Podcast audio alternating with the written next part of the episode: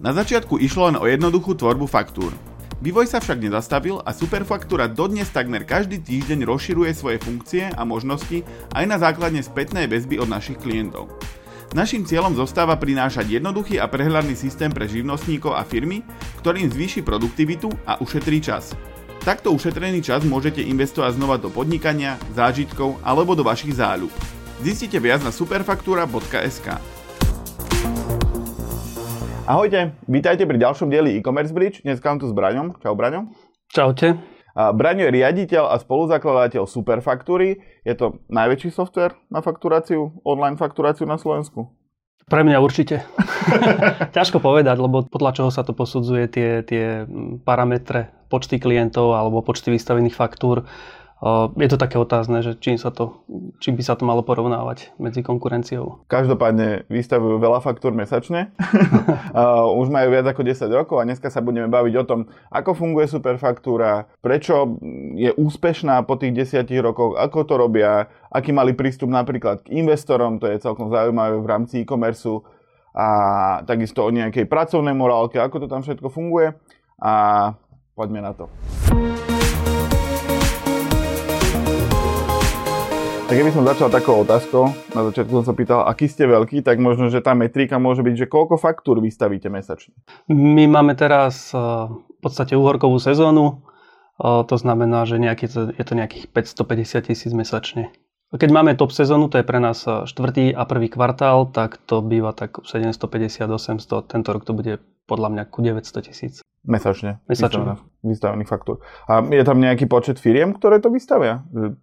O, jasne, jasne, ale o, ten, ten, ten sa mení, hej, že máme, máme firmy, máme klientov, ktorí sú, ktorí sú o, že pracujú, ja neviem, pol roka, potom si nás prestanú platiť, potom si nás začnú, takže to je také plávajúce. Najviac je toho pred Vianocami, keď e, začnú e-shopy generovať veľa faktúr. Uh-huh. A pôsobíte aj na Slovensku, aj v Česku. E, aký je tam ten pomer síl, že je tam väčšina Slovenska, ako to tak býva? Áno, áno. No, my sme začali v 2011 na Slovensku, v 2013 alebo 2014 v Čechách. O, asi dve tretiny sú Slovensko, tretina Čechy. Uh-huh. A správa sa ten mm, trh nejak dramaticky inak ako slovenský? Že mm, napríklad, že keď ste sa rozhodovali tam ísť, tak bo, po, potrebovali ste toho upraviť veľmi veľa, lebo akože, aby diváci a poslucháči chápali pri tom fakturovaní, ono asi veľa z vás to vie, ale každá krajina faktúruje trošku inak. Ale to Československo je veľmi podobné na rozdiel napríklad od Maďarska, ktoré funguje už úplne inak. Takže vy ste ako keby preložili superfaktúru, trošku veci ste upravili a išli ste do Česka, alebo ako to bolo? Tak, taký sme mali plán, akože to bola naša idea, že to bude jednoduché, to proste iba preložíme. Potom sme uprav- zistili, že treba aj nejak legislatívu upraviť a tie, tie veci naviazané na legislatívu. A potom sme zistili, že aj klienti sú trochu iní, že nie je to úplne e, také, ako, ako sme očakávali na Slovensku. Na Slovensku sme stiažili z toho, že na začiatku sa nám darilo oslovovať eh, technologickú komunitu po krčmách a po Twitteroch a podobne. A eh, vtedy veľa našich klientov o nás pekne hovorilo medzi svojimi kamarátmi a v podstate tak v komunite sa to rozšírilo. A možno sme sa stali na chvíľu aj takým love brandom na Slovensku a to nám v Čechách chýba. Tam nemám, nie sme tam reálne, nie sme tam fyzicky, takže tam ne, nemáme takú istú pozíciu ako tu. Mm. A keď hovorí, že tá jedna tretina sú české firmy, sú to české firmy, ktoré vychádzajú ako keby z nejakých slovenských, ako napríklad aj my používame superfaktúru a používame ju v Česku preto, lebo ju máme aj na Slovensku, tak je to väčšinou tak, alebo tam chytáte aj samostatných klientov, ktorí sa o, Nie je to väčšinou. Sú také firmy napríklad ako vy, ale e, to, to, je, to je minorita. Lebo ako keby v Česku je oveľa aj na inej úrovni tá konkurencia, predpokladám, mm. tam existuje aj ten, ja neviem, Faktur Droid si pamätám. A Fakturoid, hej. Fakturoid. a, ešte, a ešte ďalšie. A rozmýšľate nad nejakou ďalšou expanziou, že ja neviem, to Maďarsko väčšinou býva tým prvým reálnym expanzným krokom? To nie je jednoduchá otázka, alebo teda otázka je jednoduchá, ale odpoveď nie je jednoduchá. My sme vyskúšali test v Rakúsku, pár mesiacov sme aj investovali do marketingu, nešlo to úplne podľa našich predstav. A súvisí to aj s tým, že na začiatku, keď sme si vyberali investora, keď sme, zistili, že už nemáme peniaze na to, aby sme sa starali sami o superfaktúru a potrebovali sme nejakú investíciu alebo niečo s tým robiť, tak vlastne prichádzali ponuky od rôznych investorov. Do finále sme dostali takých dvoch, o ktorých sme uvažovali. Jeden práve chcel, že urobme iba takú, takú ľahkú fakturáciu, takú, takú povrchnú, že pokrieme tie najčastejšie prípady a pôjdeme do rôznych krajín. Ale nás, nás bavilo vyvíjať. My, my sme boli vývojárske štúdio a, a, a tam je strašne veľa špekulovania, ako čo urobíš a ako to bude klient používať, aké bude UX a podobne. To nás bavilo, tak sme chceli ísť tak viac do hĺbky. Preto sme sa rozhodli, že zostaneme na Slovensku a v Čechách. Nebránime sa úplne expanzii, ale nie je to také, um, že by sme potom primárne išli. Mm-hmm. Možno by niekto povedal, že na to nemáme semenníky. Ako, no, stále sa treba pri každom projekte rozhodnúť, či ideš do šírky alebo do výšky v princípe áno, a vy idete, vy idete do toho, že stále pridávate nové funkcionality pre, pre tie dve trhy, akože ono, to nie, nie je na, na tom nič zlé. O tých investoroch sa možno, že budeme ešte trošku aj rozprávať, rozprávať neskôr. Ja by som sa možno teraz dotkol redesignu, lebo vy ste tých 10 rokov, alebo viac ako 10 rokov mali v princípe jeden, jedno logo, pokiaľ viem. Ano. Ako ten interfejs sa menil, lebo ty si mal ešte ambíciu pred 10 rokmi písať taký blog, ktorý ja som našiel. Áno, áno, áno. Hej, a tam, ešte, si, ešte, no, tam, tam, hej, tam si si rozpisoval, že, že, že ako to, aké tie iterácie toho dizajnu, toho ešte predošlého, pred 10 rokmi. Tak prečo ste ho menili a čo ste si o toho slúbovali? Lebo zmenili ste aj logo, zmenili ste tú celú vizualitu, aj homepage, aj tak. Tak čo ste si o toho slúbovali? My sme v podstate urobili taký refresh, že nebola to zase nejaká dramatická zmena, ale mali sme aj praktické problémy s tým logom, že bolo, malo pre nás nevhodný pomer strán, bolo veľmi, veľmi širokouhle, veľká šírka, malá výška ťažšie sa s tým pracovalo a chceli sme to tak trošku aj občerstviť, lebo no, paradoxne teda pridávame pravidelne nové funkcionality, ale občas sa stáva, že klienti nám napíšu, že ale už ste dva roky nič neurobili. Že niekedy, keď zmeníš iba farbičku trošku alebo upravíš logo, tak to klienti vnímajú, že aha, ten projekt žije. Ten, mm. O ten sa stále niekto stará. Mm-hmm. Ale chceli sme to tak, akože cítili sme to, že už to máme také vypozerané, také vypraté, vyblednuté, takže sme to chceli trošku obsviežiť. Tam často klienti si nevidia nič na to frontende a potom si predstavujú, že teda nič sa nedieje. Ale tam sa často deje až príliš veľa na tom pozadí. Dobre, čiže a budete aj nejak meniť e, ten interfejs vo vnútri, lebo ten sa ako keby nezmenil? Plánujete aj tam niečo? Tá, tá zmena loga to je v podstate začiatok, hej, že my chceme vlastne celú tú vizuálnu komunikáciu takto občerstviť a, a vlastne logo sme pôvodne ani neplánovali meniť. My sme chceli urobiť taký uh, menší, taký, také, také vizuálne zmeny a viac investovať do brandovej kampane a viac sa starať o ten, o, o ten brand, o tú značku, aby bola známa. A, a potom sme zisťovali, že však skúsme teda, že či aj, aj logo nie je, tak logo je taký, taký prvý krok, ale tam sa nezastavujeme. Budeme meniť aj uh, postupne aplikáciu, ale to je, to je na dlho. Mm-hmm. To je na dlho, ale nastupuje teraz nový človek, veľmi šikovný. Na UX to, túto pozíciu sme doteraz moc nemali obsadenú. Mm-hmm. Respektíve sme to riešili takže interne uh, alebo, alebo spoluprácou s nejakými živnostníkmi a s nejakými subdodávateľmi, tak teraz mm. by sme to chceli sa tomu viac venovať. Ako ono, nejaký, že úplne dramatický, dramatická zmena dizajnu ani vo vašom prípade, akože v toho vnútorného, asi ani neprípada do úvahy, lebo to by boli všetci zrazu zmetení, čo kde je. Nie, nie, Čiže tak... ako keby každé tlačítko sa bude asi prehodnocovať a postupne celé to meniť však. Tak toto nechceme akože nejak, že z jedného dňa na druhý sa zobudíš a máš to úplne iné pod rukami. To je, nechceme nás eh, hnevať niekoľko tisíc klientov, že, že zrazu neviem, kde mám to tlačítko. Takže keď robíme nejaké zmeny, tak skôr také, také prírodzené, postupné. Hej. To akože pre divokov a posluchačov, že vy si môžete vy redizajnovať všetko, vám sa to páči, ale pri takomto type klientov, ktorí to denne používajú, denne sa poznajú ten systém, tak vy im to nemôžete zmeniť zo dňa na deň. To sa stalo aj pri, pred niekoľkými rokmi pri Autobazar EU, že oni to proste si to zmenili, lebo ten dizajn bol, ja neviem, 10 ročný a potom si to celé zmenili, sa tešili, ako to, ako to celé zmenia a potom to prepli a im padla návštevnosť tým o tretinu, lebo proste ľudia boli zmetení, nevedeli, ako sa to používa, tak radšej išli hľadať tie auta niekde inde. A nakoniec museli vrátiť ten starý dizajn a ísť postupne. Takisto ako hovoril Braňo, že to, ten redesign by mal byť postupný a nie nejaký dramatický, aby tí aby tí ľudia boli zmetení. Hoci vám sa to páči, vy viete tak vnútorne, že ten nový dizajn je lepší, ale ten prečo vyzerá bazoš 20 rokov rovnako? No, lebo to funguje. Tak, tak. Takže tak.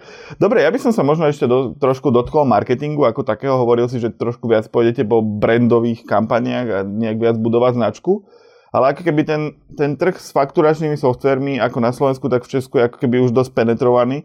Ako vy riešite marketing? Že snažíte sa odchytávať tých ľudí v tom momente, kedy zakladajú živnosti, alebo ako, skade získavate klientov? Trh je penetrovaný až veľmi. Ako boli roky, bolo to v minulosti ešte výraznejšie, keď som mal pocit, že každá firma, čo má dvoch vývojárov, tak si urobila vlastný fakturačný nástroj. My sme v podstate rovnako začínali, že my sme boli e, štúdio, čo generovalo stránky pre rôznych klientov, ale boli sme v podstate štyria, ako keby živnostníci, každý si riešil svojich klientov, mali sme problémy, že aké číslo faktúry ide, každý, každý si vystavoval faktúry sám v Exceli, tak preto sme si začali robiť super faktúru. V podstate ten istý príbeh sa opakuje stále, že nejaká firma príde na to, že však si urobíme vlastnú fakturáciu. A navyše sme ešte chceli mať aj pasívny príjem z toho, že začnú to ľudia používať, budú nám platiť a my nebudeme musieť nič robiť. Hej. to je taká pekná mantra, ale sme sa odžubali riadne.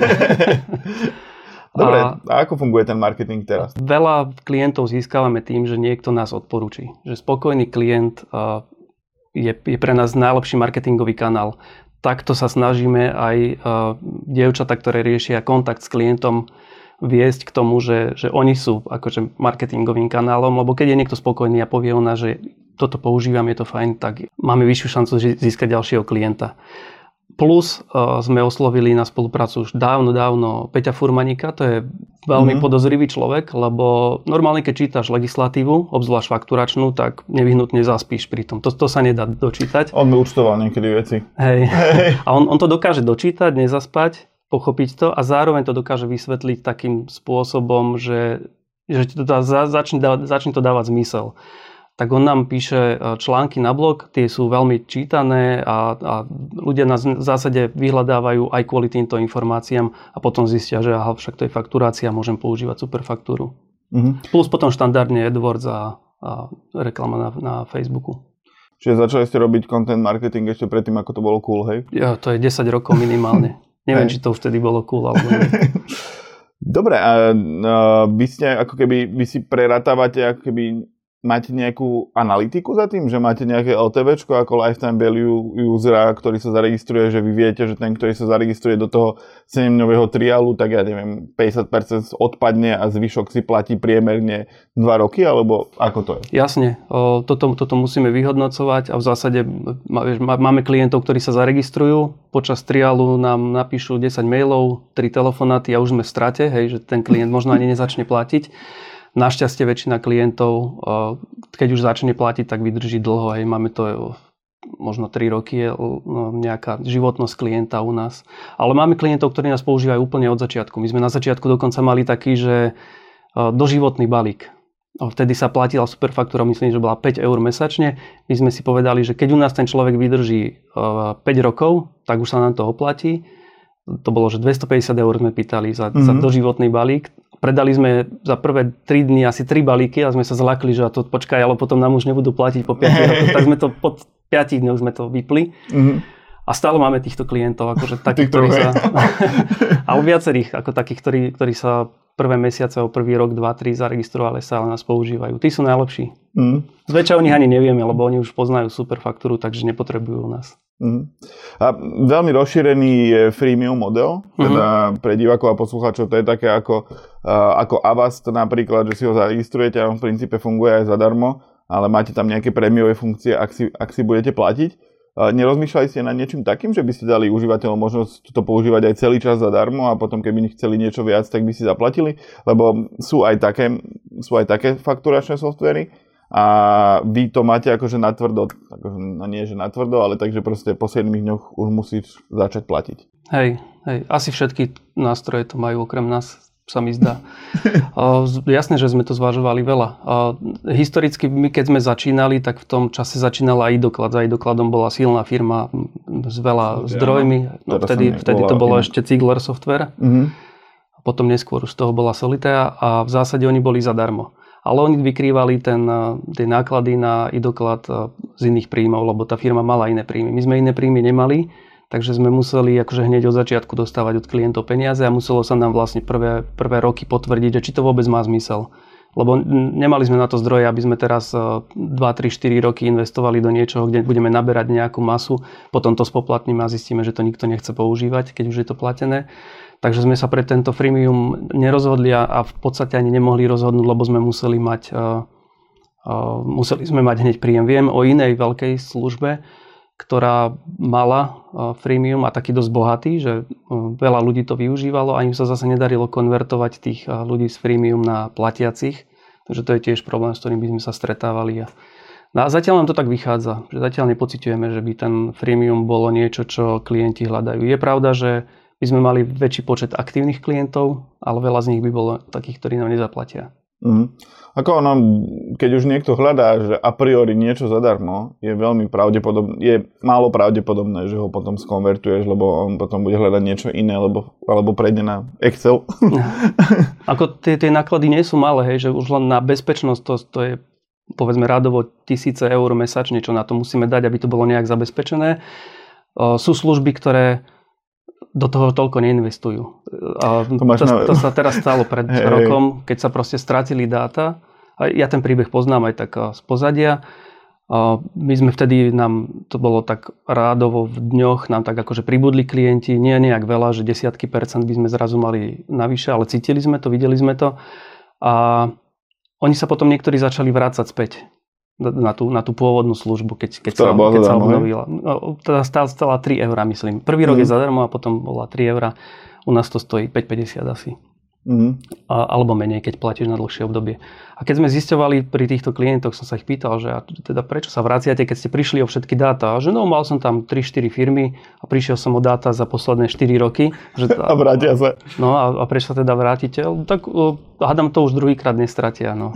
Akože niektorým ľuďom asi nezáleží na tom, ale reálne proste potrebuješ mať nejaký príjem, aby si dokázal dobrú službu dodať. Mm nie len teda bezpečnosť, ale aj support, aj, aj, aby to bolo funkčné, aby to bolo dostupné. My sme mali tiež problém, že sme stratili dáta. My sme ich zmazali vlastne sami sebe. Ale o tom nechcem hovoriť. ale teda môžem o tom hovoriť, ale niekedy inokedy. To už hey. bolo dávno. Vylízali hey. sme sa z toho. Hej, tam akože pre divákov a poslucháčov tam bol taký case, jedna z firiem, ktorá, ktorú teraz eh, Braňo spomenul. Oni sú, boli lacní, boli aj zadarmo ale v princípe oni stratili koľko faktúr? Všetky. Ako, ja viem, že všetky, ale koľko ich bolo? To boli milióny. Akože no. asi, asi faktúr, ktoré stratili klientom a potom z toho bolo halo, proste všetci o tom písali. Ale vidíte, že oni sa proste vrátia, že, že to je na tom fascinujúce, že, že niekto vám vymaže data z posledných rokov k fakturácii, že vy keď ste to nemali stiahnuté, tak ste proste boli nahratí, ale aj tak to ten klient prekusne. To je niekedy aj až fascinujúce, že jak sa my bojíme o tých klientov a o ten care a všetko a nakoniec proste vám niekto vymaže štvo, za 4 roky faktúry a vrátite sa. ale ja by som to nejako akože nebral tak, že všetci klienti sú v pohode. Akože, Ako nie všetci, tí, ale... Tí menší skôr, tí to nejako prežujú, hej, že no, no. dobre, no. Ale zase nejakú, tak máme veľkých klientov. V pohode festivalu by sme nechceli stratiť všetky, všetky faktúry. No, Ani už... vám by sme nechceli stratiť všetky faktúry. tak tam už nejde o to, že či to stojí 5,50 alebo 3 eurá, že v princípe je tam, je tam tá diferenciácia klientov. Nestra, nestrate nám. nestrate nám faktúry. Pokúsime sa. Dobre, a čiže ako keby ten freemium model ste neriešili kvôli tomu, lebo ste sa báli, že ich nebudete vedieť konvertovať, že akože aj kvôli tomu, že by ste to v princípe nemohli spraviť, ale nerozmýšľali ste, že by ste urobili nejakú odľahčenú verziu, nejakú inú značku napríklad a z tej by sa, alebo Superfaktúra Light, alebo neviem čo, alebo light faktúra.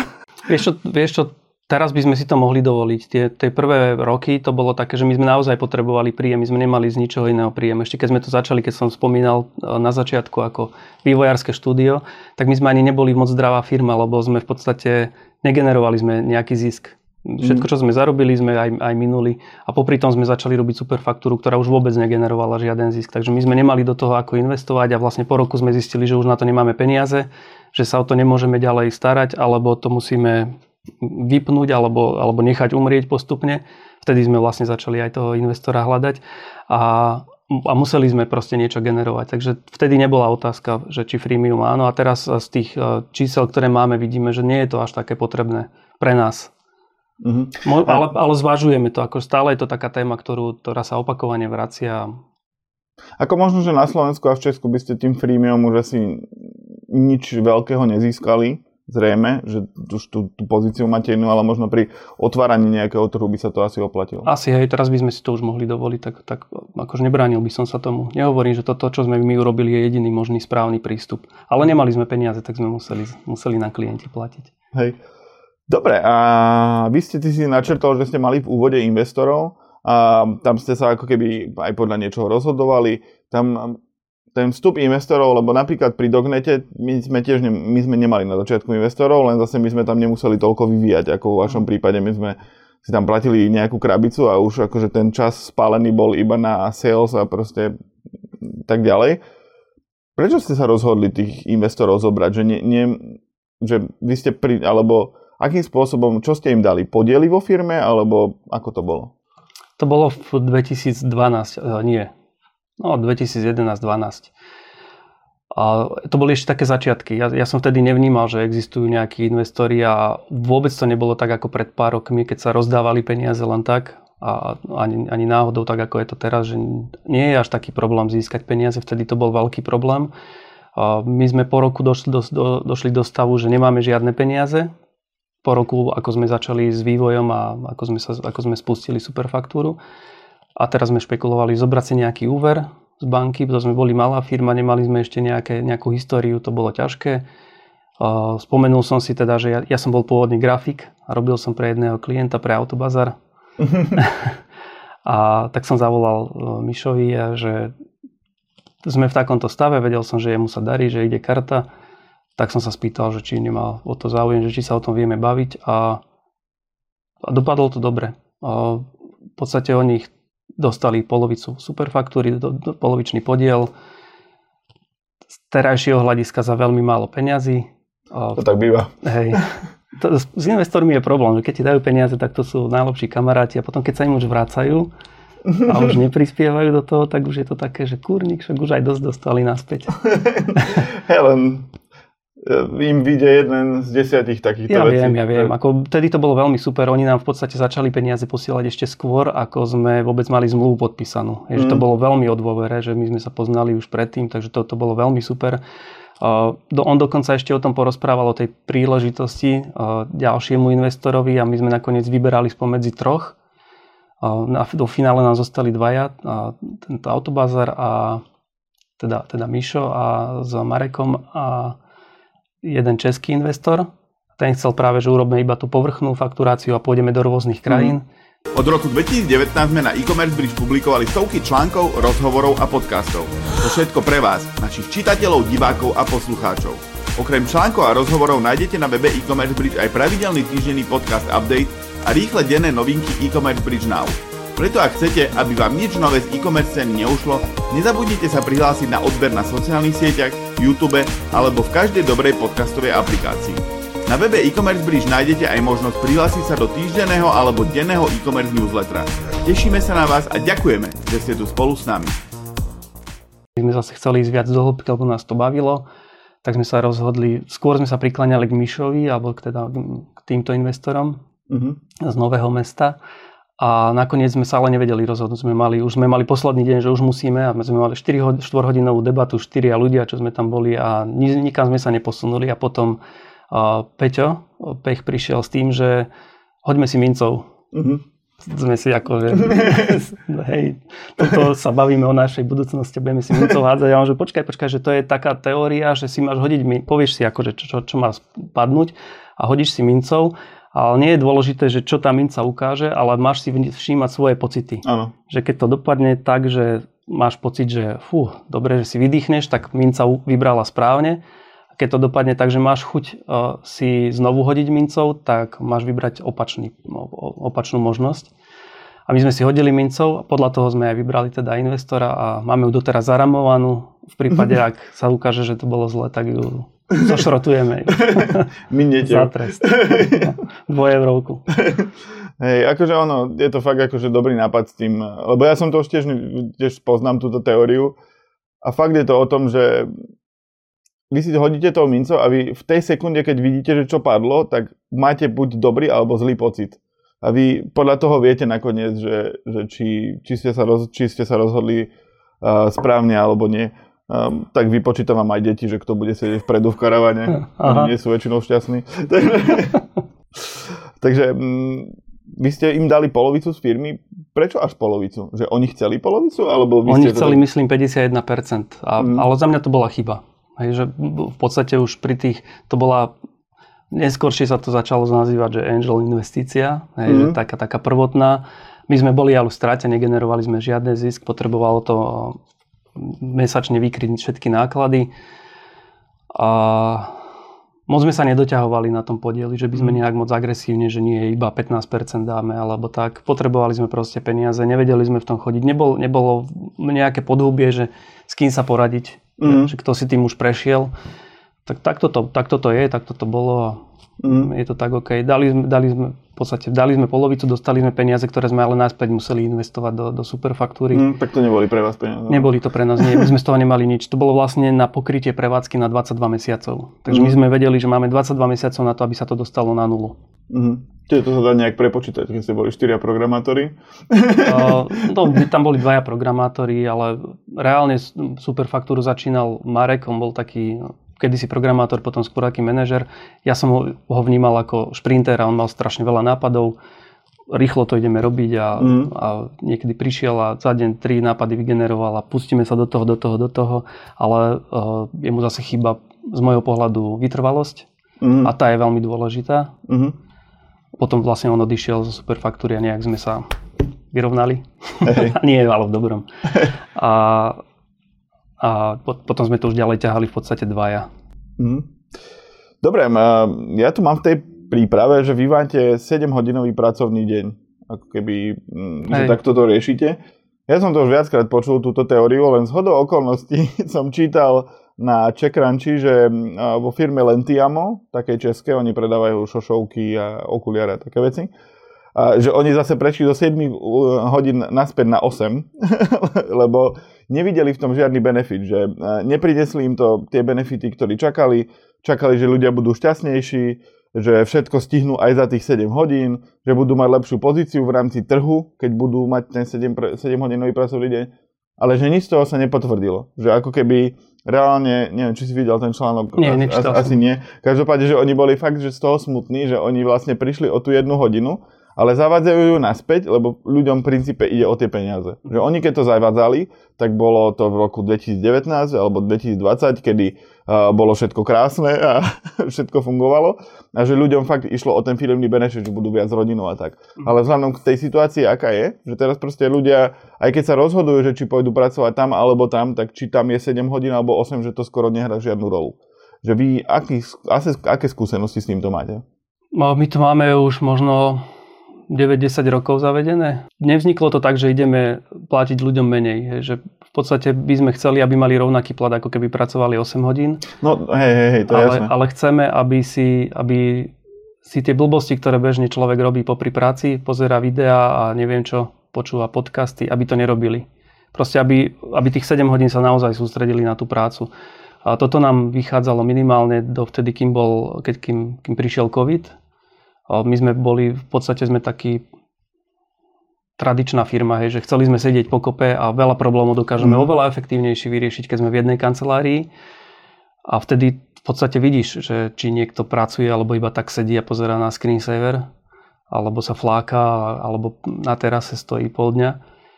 Takže tam sa to moc nedá maskovať. Už keď prišiel COVID a prešli sme na tú prácu na home office, tak e, je to ťaž, ťažšie vyhodnotiteľné, ale keď sa pýtaš na to, že či to ľudia vnímajú ako benefit, tak ja pravidelne akože sa vypitujem ľudí, na, ja, ja som úplne závislý na spätnej väzbe. Chcem, mm. aby mi dávali spätnú väzbu. Neviem, ako kvalitnú uh, či je tam nejaká bariéra, akú kvalitnú spätnú väzbu dostávam, ale toto je jeden z benefitov, ktorý najviac oceňujú, keď, keď teda o tom rozprávajú, že prečo, sa, prečo chcú robiť superfaktúra, alebo prečo pracujú v superfaktúre.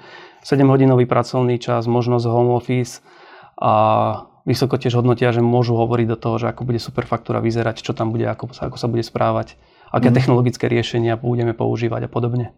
Mm. Takže oceňujú to. Myslím si, že keby sme to zrušili, tak o čas ľudí prídeme. Zaujímavé, lebo ako keby tým 7-hodinovým pracovným časom nejde o ušetrenie peňazí, že vy, my keby, alebo hociaká firma, keby to zaviedla, tak by de facto mala nechať tie platy aj také, aké sú, len ako keby znížiť to z 8 na 7. ale vlastne v tom Lentiame to tuším, nepamätám si to úplne presne z toho článku, ale oni asi zvýšili ako keby tie platy uh-huh. a ľudia to viac ocenili, ako to proste, ako nechať to na tých 7 hodinách. Uh-huh. Takže... Ako máme, máme ľudí, čo chcú robiť viac. Hej, programátori, neviem, či nejakého poznáš, to ti je veľmi zaujímavá sekta. ja mám to štyro. no, to, keď niekedy sa pýtam, že a čo, čo robíš po večeroch, a že keď už skončíš, že my robíme od 8 do pol 4. Mm čo, čo robíš, keď doprogramuješ v Superfaktúre? No programujem. že v podstate pokračuje ďalej. no kým nemá deti, no. hej, hej ale, ale sú ľudia, ktorí chcú pracovať viac, oni potom zase dostanú ako keby, um, nie ako keby, ale naozaj dostanú bonus. Mm. Hej, že, ako že majú, majú nás to tak, že, že majú nejaký časový fond a proste keď majú nejaký čas ešte večer alebo chcú robiť viac, tak proste Áno. kľudne môžu. Dobre, a vás je koľko aktuálne? 15. Uh-huh. A aké to je rozloženie, že... 7 programátorov je, 3 dievčatá máme na prvý kontakt s klientami, jednu analytičku, máme dvaja ľudia na marketing, ja, aranžer sa volám. ja som asistentka. no, ja kedysi som bol grafik a, a v podstate UX a písal som a píšem stále špecifikácie, to ma baví, ale tým ako prichádzajú ľudia, tak som v podstate aranžer, lebo sa snažím nájsť šikovnejších ľudí, ako sme my sami a naaranžovať to tak, aby spolupracovali, aby, aby sa mali dobre, aby sa im dobre robilo, aby ich to bavilo a videli v tom zmysel. Mm-hmm. Dobre, taká obligátna otázka na záver. Kde vidíš superfaktúru, ja neviem, o 10 rokov? Že chcete byť druhá pohoda, že proste ako keby pohoda je fakturačný software taký veľký, alebo, alebo chcete byť na 10 troch, alebo čo bude o 10 rokov? Pohoda je skôr účtovný software. A oni majú ja, aj fa- online fakturáciu, ale moc do toho nejak sa neobúvajú. Mm. A inak mne sa strašne páči, že medzi takto konkurenciou, že máme také krásne vzťahy, aby som doprial úplne všetkým podnikateľom, aby s konkurenciou mali také pekné vzťahy, ako, ako máme my, že my sa stretávame a bavíme mm. sa o tom, kto aké problémy rieši a podobne. Občas teda príde nejaká ponuka, že nás kúpia, tak raz, tak raz za rok. To tak dobre spraví. to som, cere som doma, sme to preberali a, a čo, čo, čo chceš predávať? Že tak, že by firmu by niekto kúpil, ale to nemôžeš predať, veď ja tam budem šéfka, keď budem šéfka, ty budeš šéfka, ja budem čo robiť? No, veď ty už budeš mŕtvý. tak úprimne. A, takže chceli by sme byť, že keď sa povie, že online fakturácia, chceli by sme byť jednotkou na slovenskom trhu, taká, taká prvá voľba, že aby sme boli dostatočne známi. V Čechách by sme chceli byť tak, že trojka, dvojka, tam je to také náročnejšie, lebo tam práve, ako som na začiatku hovoril, nemáme tú pozíciu. Mm-hmm. A keď niečo robíme, tak uh, asi budeme pokračovať tak, ako to teraz, že skôr taká prirodzená mm-hmm. evolúcia, nie nejaké veľké revolučné zmeny. Ale mám dva také projekty, ktoré by som chcel spraviť revolučné, ale nevyfúkneš mi ich. mám do svojich projektov. Ja by som chcel spraviť, že prvú asociálnu sieť na svete, že tam nebude sa dať nič šerovať a bude tam namiesto like butónu bude uh, dislike. A potom by som chcel spraviť ešte prvý uh, homeopatický antivírus počítačový. Aj. To že, nič nerobí, hej? No nie, to, to, to, nemusíš mať uh, antivírus, to by sme asi ukradli od desetu a pomiešali ho s kopou 0 jednotiek Rozriedili ho úplne a to by bol homeopatický antivírus. Toto ti určite neukradnem. Nie? Slubuješ? Hlavne to nedáva nikde na internet. to sa nikto nedozvie. Tuto už nikto nepozerá. Dobre. Pekné štúdio. Hej, profesionálne. Trochu viac čierne by to chcelo možno.